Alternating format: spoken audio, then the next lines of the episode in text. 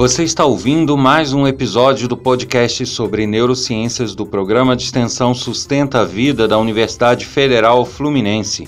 Meu nome é Adriano Freitas, sou pós-graduado em neuroaprendizagem, que é a neurociência aplicada à educação, especialista em neuropsicologia clínica. No episódio de hoje, eu vou dar uma opinião. Olá, pessoal. E no episódio de hoje eu vou adotar uma linha um pouquinho diferente do que a gente vinha fazendo nos últimos episódios. Todos estão acostumados que eu adote um tema e fale sobre esse tema com base nos conhecimentos científicos e os conhecimentos das neurociências. Na verdade, uh, os conhecimentos vão continuar embasados nas neurociências, nas ciências formais, obviamente. Porém, eu vou neste episódio iniciar uma prática que vai se repetir em alguns outros momentos, que é o de dar uma opinião. E por que isso? Eu anunciei no, no último episódio que no meu site pessoal eu abri um espaço para que as pessoas pudessem interagir, dar opiniões, questionar, falar, bater papos sobre os assuntos tratados no podcast. O espaço está lá. Quem quiser é só acessar podcast www.adrianofreitas.com. É necessário um pequeno cadastro rápido, seus dados não serão distribuídos para terceiros, não vão ser mal utilizados, fiquem tranquilos. É só por uma questão de segurança para evitar que pessoas postem mensagens é, ofensivas ou que não tenham nada a ver lá.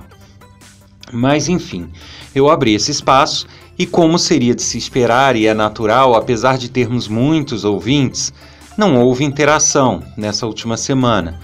É, eu já esperava isso, porque na verdade as pessoas, né, quando vem uma coisa nova, então nunca quer ser o primeiro, né, quer esperar a coisa já está se desenvolvendo.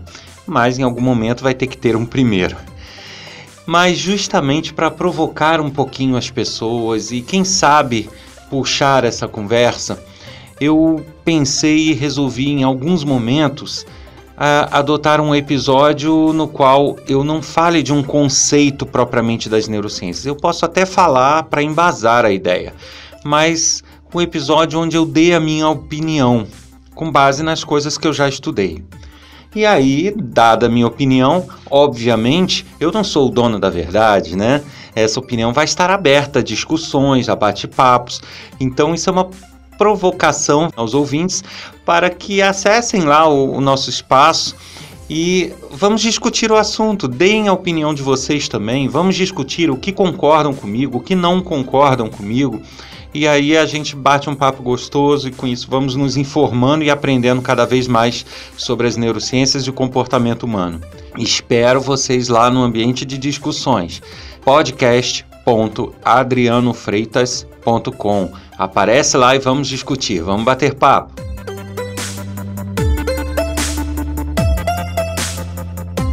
Nesse episódio eu começo uma série que na verdade não vai ser seguida, não vou ter só episódios assim agora, mas que vez por outra eu vou estar aqui uh, dando a minha opinião sobre alguns assuntos. E para começar, justamente para dar margem à discussão, eu vou falar um pouquinho do que eu acho sobre a evolução humana, sobre é, o que não deu certo na humanidade. Né? Eu acho que a humanidade, infelizmente, ela está trilhando caminhos que demonstram que ela deu certo do ponto de vista científico, mas ela não deu certo do ponto de vista sociedade. Ela não deu certo do ponto de vista amor ao próximo, do ponto de vista empatia, do ponto de vista coletivo, do viver em grupo, viver em sociedade. E por que, que eu falo isso? Em algum momento da, da história humana, alguns instintos humanos, eles se sobrepuseram a alguns outros. Uh, algumas necessidades básicas humanas uh, foram fortalecidas e aí, é, não há estudos conclusos, por isso é que eu falo que é uma opinião e deixo claro que isso não se reflete como uma opinião da universidade que eu represento, de forma alguma, é uma opinião pessoal minha e que eu abro discussões, repito, é que em algum momento, talvez por uma escolha do próprio ser humano, alguns comportamentos foram reforçados em detrimento a outros.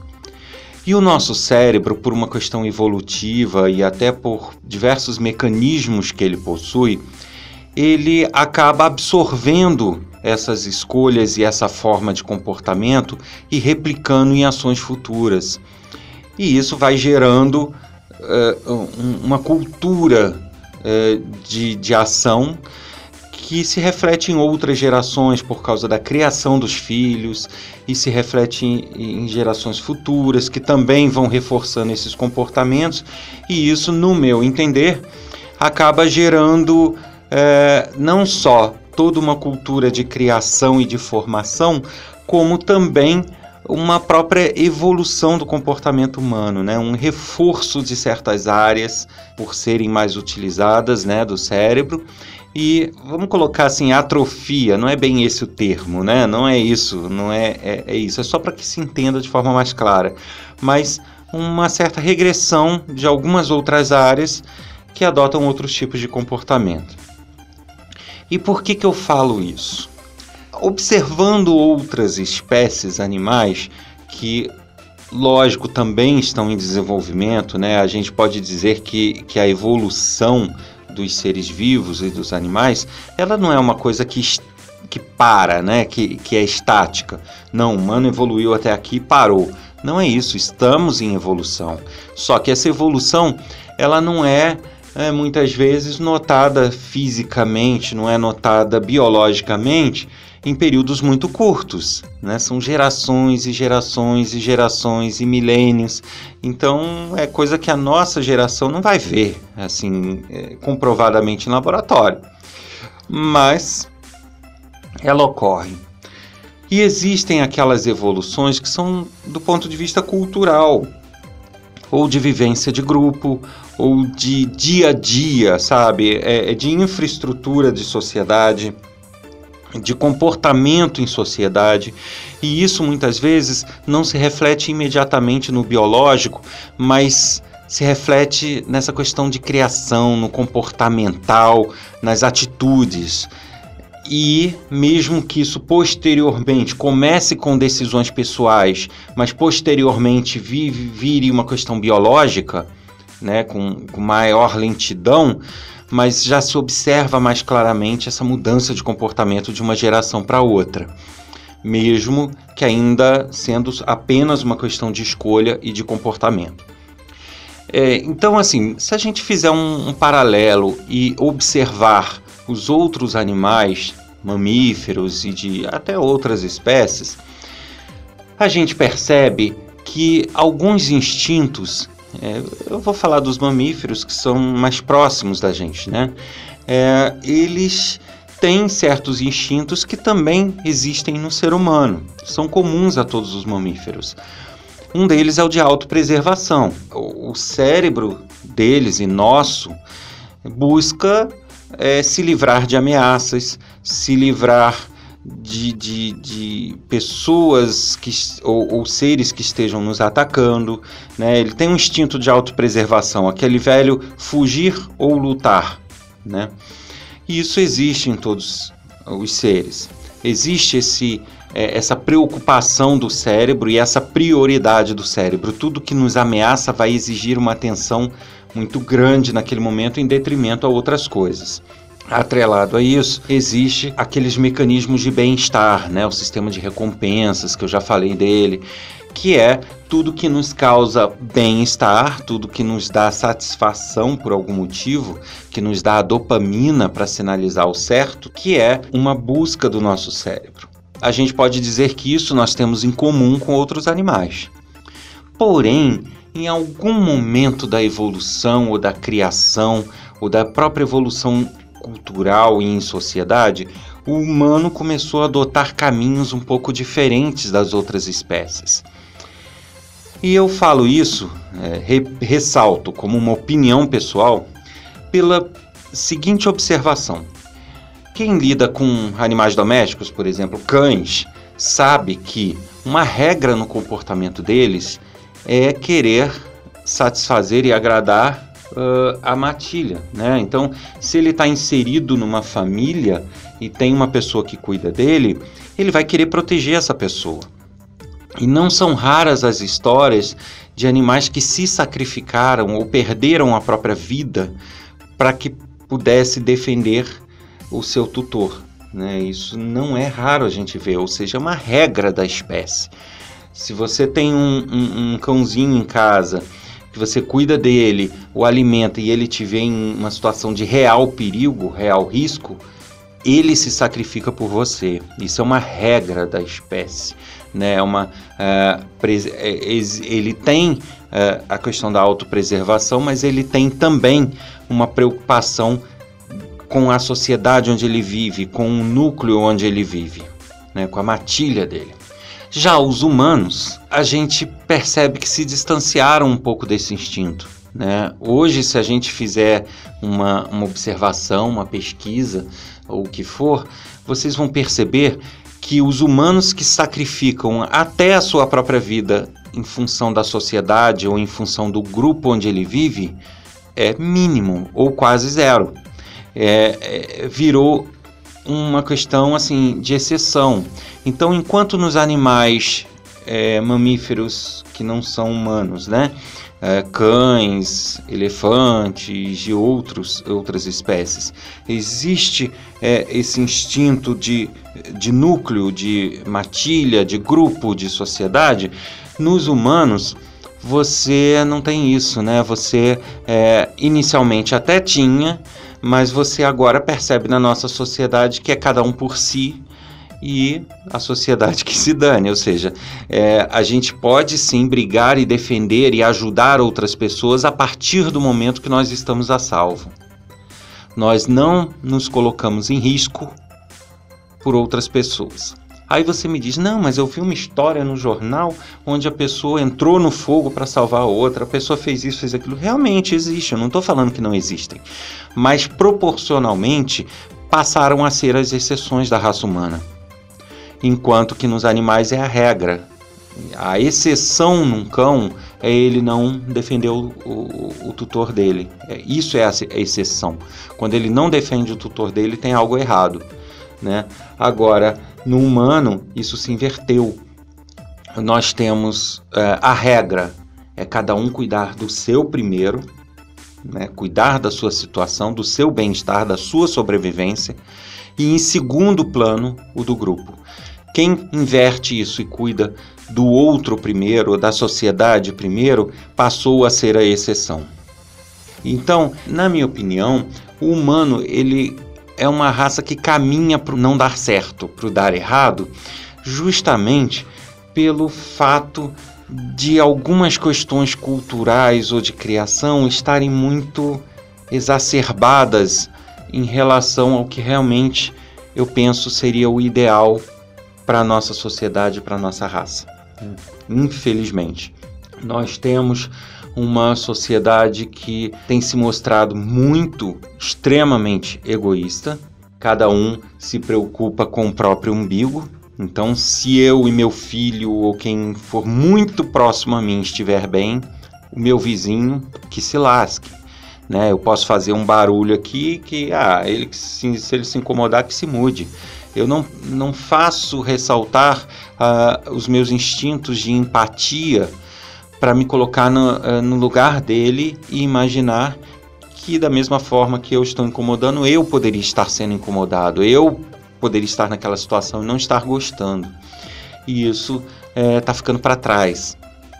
Nós temos mecanismos no nosso cérebro que nos permitem analisar o outro de forma muito eficaz. Eu já falei sobre os neurônios espelho e outras estruturas que trazem para dentro da gente as situações que estão ao nosso redor, o comportamento dos outros e nos faz analisar o que os outros estão sentindo, qual a necessidade dos outros, né? O princípio básico da empatia.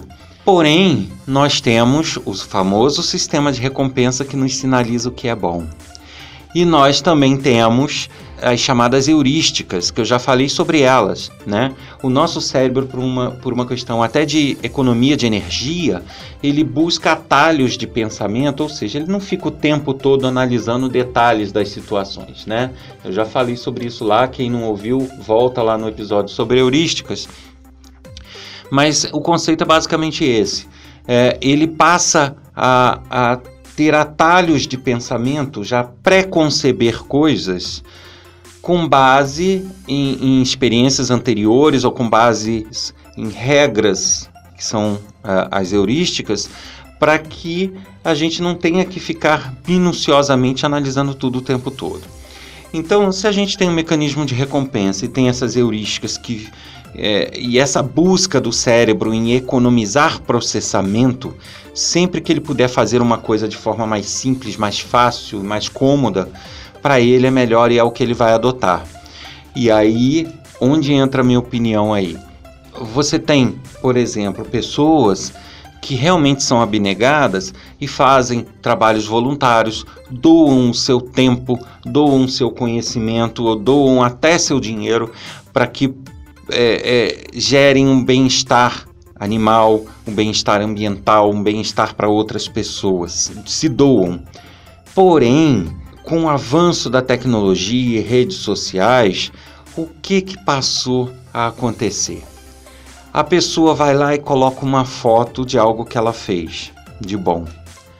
Aí aparecem as curtidas, as, aparecem os elogios, aparecem os comentários rápidos e muitas vezes rasos. E isso dispara aquele mecanismo da satisfação, da dopamina, o sistema de recompensa. E aí o cérebro começa lá no seu íntimo, né? Não é um raciocínio consciente, mas ele começa, poxa, eu estou obtendo a dopamina, estou obtendo a satisfação sem precisar de fato tá lá ralando. O simples fato de eu colocar uma foto ou de fazer uma colocação numa rede social me deu a, a, a satisfação que eu gostaria, me deu um grau de dopamina satisfatório. Então, ele começa a reforçar esse comportamento em muitas situações em detrimento à, pró à própria ação. Para algumas pessoas, começa a ser muito mais é, agradável e muito mais simples dizer que fez do que realmente ter feito. E aí a gente começa a ter ativistas de rede social, pessoas que passam ali na rua, veem um animal sendo espancado ou veem um animal numa situação deplorável e não são capazes de se mover para realmente ajudar, mas são capazes de fotografar, colocar na rede social, empurrar o problema para os outros e depois colocar que fez, que resolveu, que encaminhou o problema isso, essa intermediação do problema, acaba sendo para ela uma satisfação, acaba gerando a dopamina e gerando a satisfação por conta dos elogios que ela recebe, por conta da vitrine que é a rede social, dela ter colocado uma foto lá com o bichinho e não sei o que, mesmo que ela não tenha posto a mão na massa e realizado. As pessoas começam a atender para ativismos de rede social, que são aqueles ativismos onde a pessoa fica atrás de um computador e ali ela é um ativista, mas fez, encerrou o computador, desligou ele. O que ela faz da vida dela para realmente colocar aquilo em prática?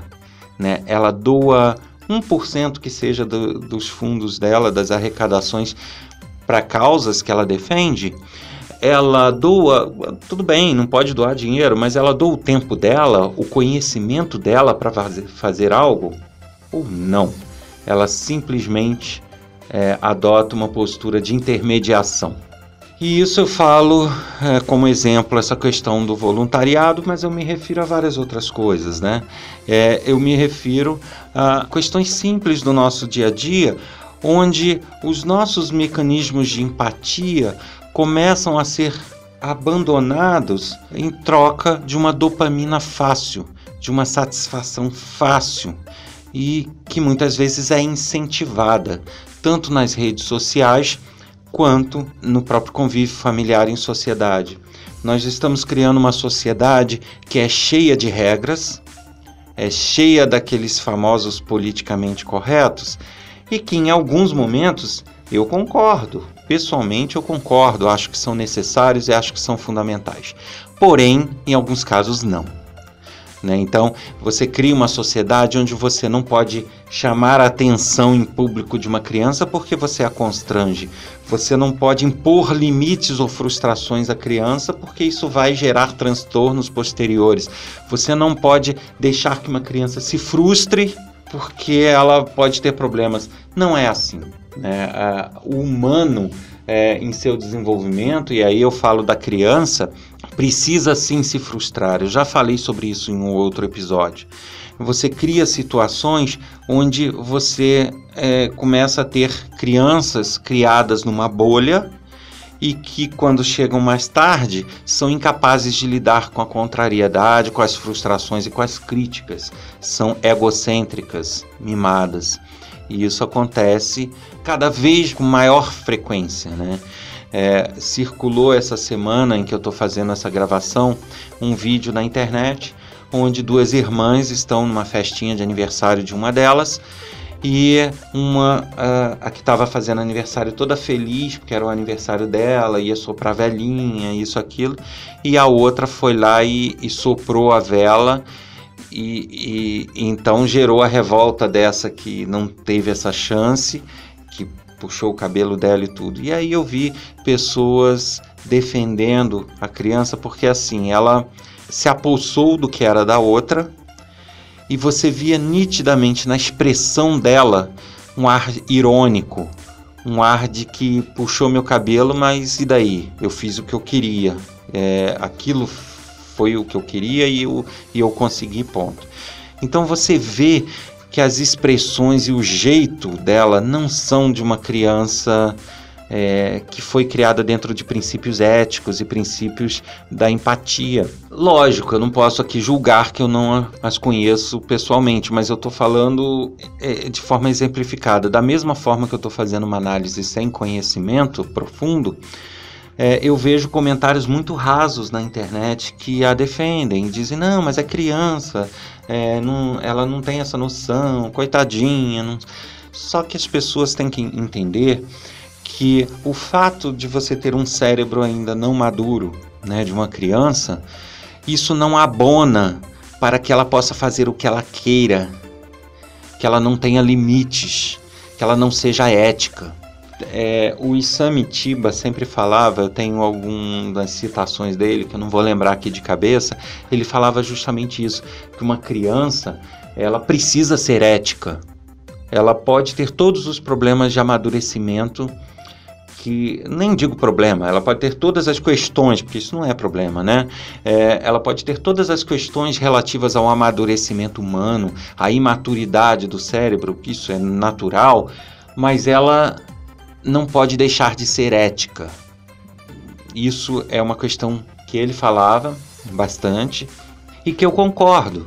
Então as crianças precisam se frustrar e precisam ter limites. Então, voltando ao nosso ponto, o que está acontecendo, na minha opinião? Repito, minha opinião.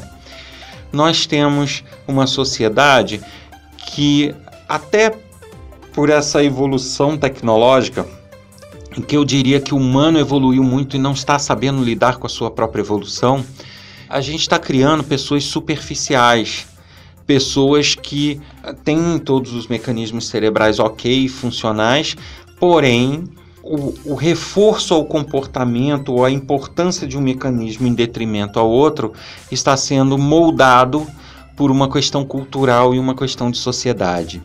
Então a gente entra na internet coloco uma foto, como eu falei, e aquelas curtidas ou aqueles comentários muitas vezes muito rasos, eles são é, satisfatórios, né? Eles nos dão a dopamina que, a, que o nosso cérebro busca e isso basta. E isso está nos afastando de adotar as ações que realmente deveríamos adotar. Isso está nos afastando do calor humano, isso está nos afastando do senso de comunidade, de sociedade. Isso está nos afastando de viver enquanto um grupo, coisa que os outros mamíferos, os outros animais não têm, né? Você não vê um cão na rede social. Então, para ele, os instintos dele ainda são equilibrados e são funcionais como sempre estiveram. Porém, o ser humano ele tem a possibilidade de escolha e essa possibilidade de escolha está empurrando a humanidade para comportamentos egoístas, para comportamentos que realmente são muito superficiais. A rede social ela é muito legal enquanto interação, é muito boa, eu gosto, estou sempre lá. Porém, ela tem que ser vista com critério. Né? As pessoas adotam opiniões, comportamentos, defendem questões muitas vezes sem ler.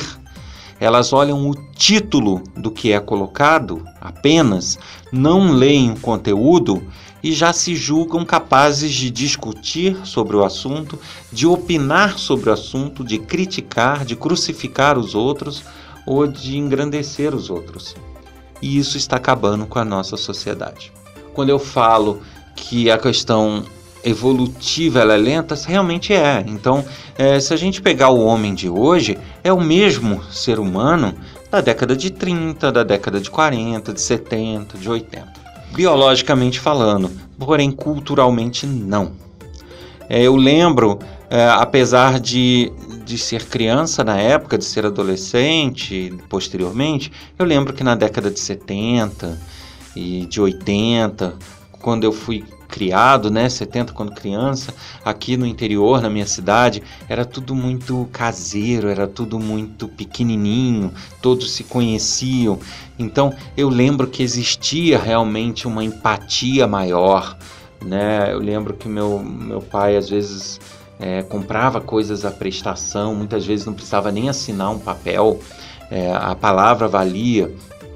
E aí se acontecesse algum problema em que ele não pudesse honrar aquilo, apesar que isso era raríssimo, né? Sempre se honrava os compromissos, mas uma conversa resolvia, uh, as pessoas se colocavam no lugar da outra, davam um jeitinho, quebravam um galho aqui, quebravam um galho lá, e, e assim a sociedade ia crescendo unida e é, resolvendo seus problemas de forma muito mais tranquila.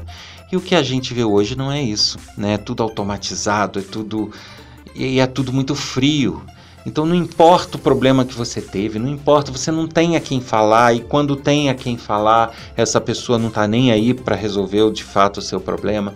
Então é, a gente está criando uma cultura onde o meu primeiro e o seu é o seu, entendeu? Se vira para lá. Biologicamente, isso não faz com que o nosso cérebro tenha mudado da década de 70 até hoje. Certamente não.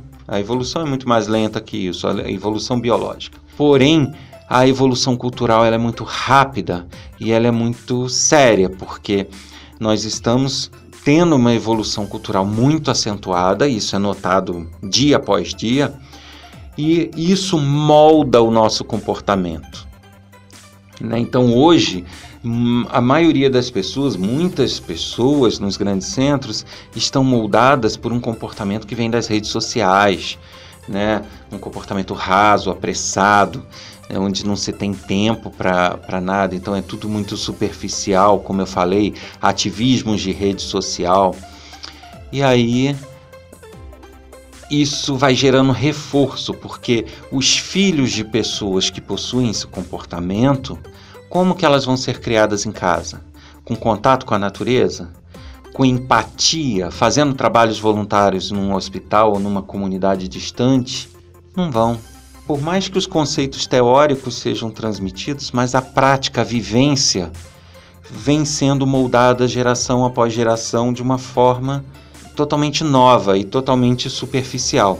E isso, no meu entender, tende a gerar uma evolução biológica por esse lado também. Então, a partir do momento que o humano decide adotar certos comportamentos, decide dar mais importância a uma dopamina fácil de rede social do que aquela grande satisfação de ajudar de fato uma comunidade, a partir deste momento, esse reforço de comportamento vai fazendo com que certas áreas do cérebro fiquem mais fortes, mais utilizadas e outras menos fortes e menos utilizadas.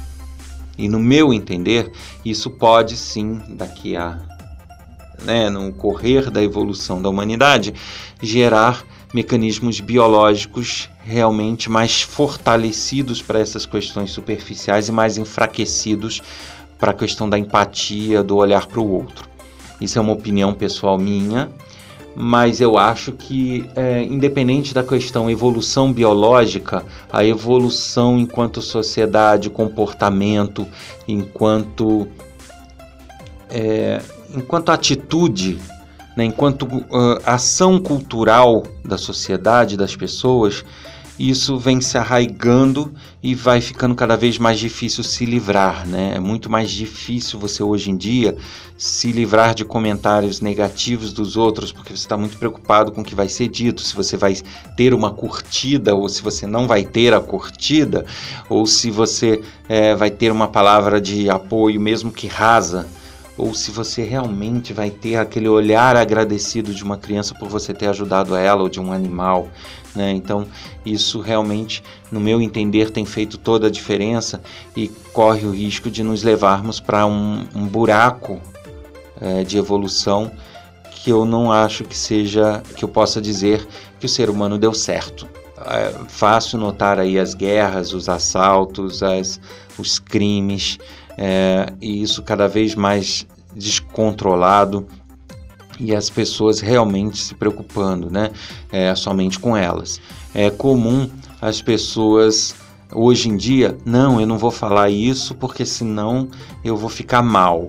Ah, não vou poder falar aquilo porque vão falar tal coisa de mim.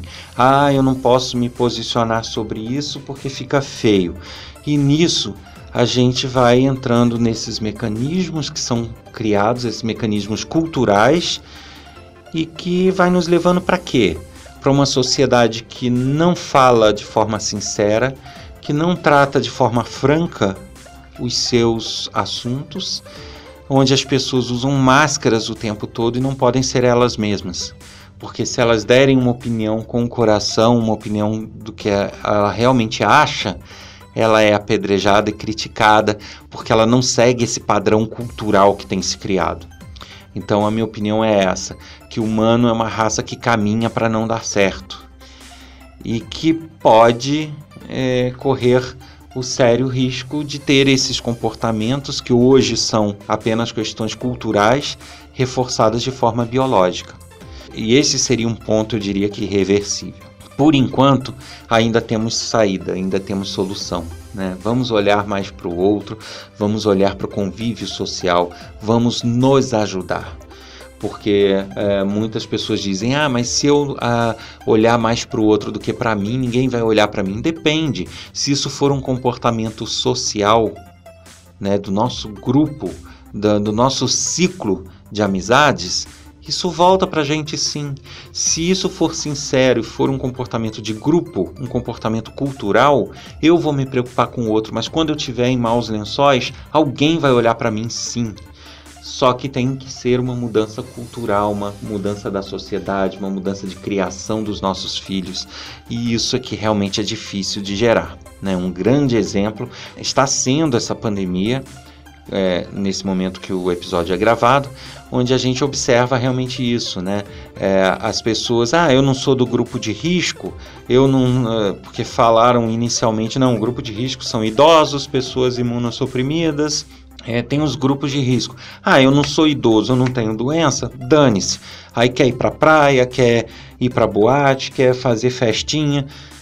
Cara, onde está a, a preocupação de saber que este comportamento amanhã pode se reverter na morte até do próprio pai, ou da própria mãe, ou do próprio avô. Né? Tudo bem que ele não é do grupo de risco, mas ele pode ser o agente causador da morte dos outros. E as pessoas não estão se preocupando. É mais importante para ela tomar uma cerveja na praia, ou é mais importante para ela tomar uma cerveja num barzinho, do que preservar a vida de alguém né? E isso realmente demonstra claramente essa questão cultural que nós estamos vivendo do raso, do superficial e do egoísmo. Então, assim como eu falei, a questão das redes sociais, que ficou muito fácil obter as coisas, né? E nem sempre as pessoas leem ou perdem tempo. Isso acontece um pouco aqui no nosso podcast, né? Por mais que as pessoas queiram se informar, quem se moveu essa semana ir lá e discutir algum assunto? Ninguém, né? Por quê? Dá trabalho. É, hoje em dia nós estamos numa sociedade onde dar um clique a mais é um problema. Ah, mas tem que ir lá, tem que cadastrar, tem que entrar no site. As pessoas querem tudo muito fácil. Então, é, essa questão das redes sociais, de ter as curtidas, também se reflete nisso. E não querer ter trabalho com nada. Em, em um clique a mais já é um problema. Então, vamos fazer uma forcinha, vamos mudar e vamos começar por aí. Né? Vamos discutir, vamos nos conscientizar, vamos bater papo. E para isso já existe um espaço lá todo disponível para que vocês possam discutir até o assunto desse episódio mesmo. Basta acessar podcast.adrianofreitas.com.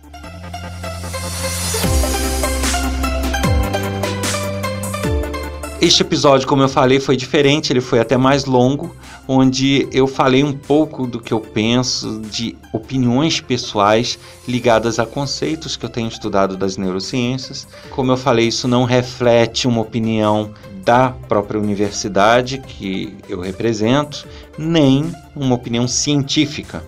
Existem conceitos científicos envolvidos e citados, porém, eu ressalto que o episódio tratou-se de opiniões pessoais minhas e que eu abro para discussão.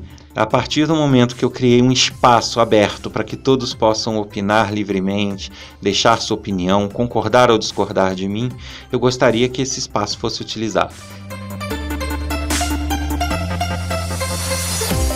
Você ouviu mais um episódio do podcast sobre neurociências do programa de extensão Sustenta a Vida da Universidade Federal Fluminense.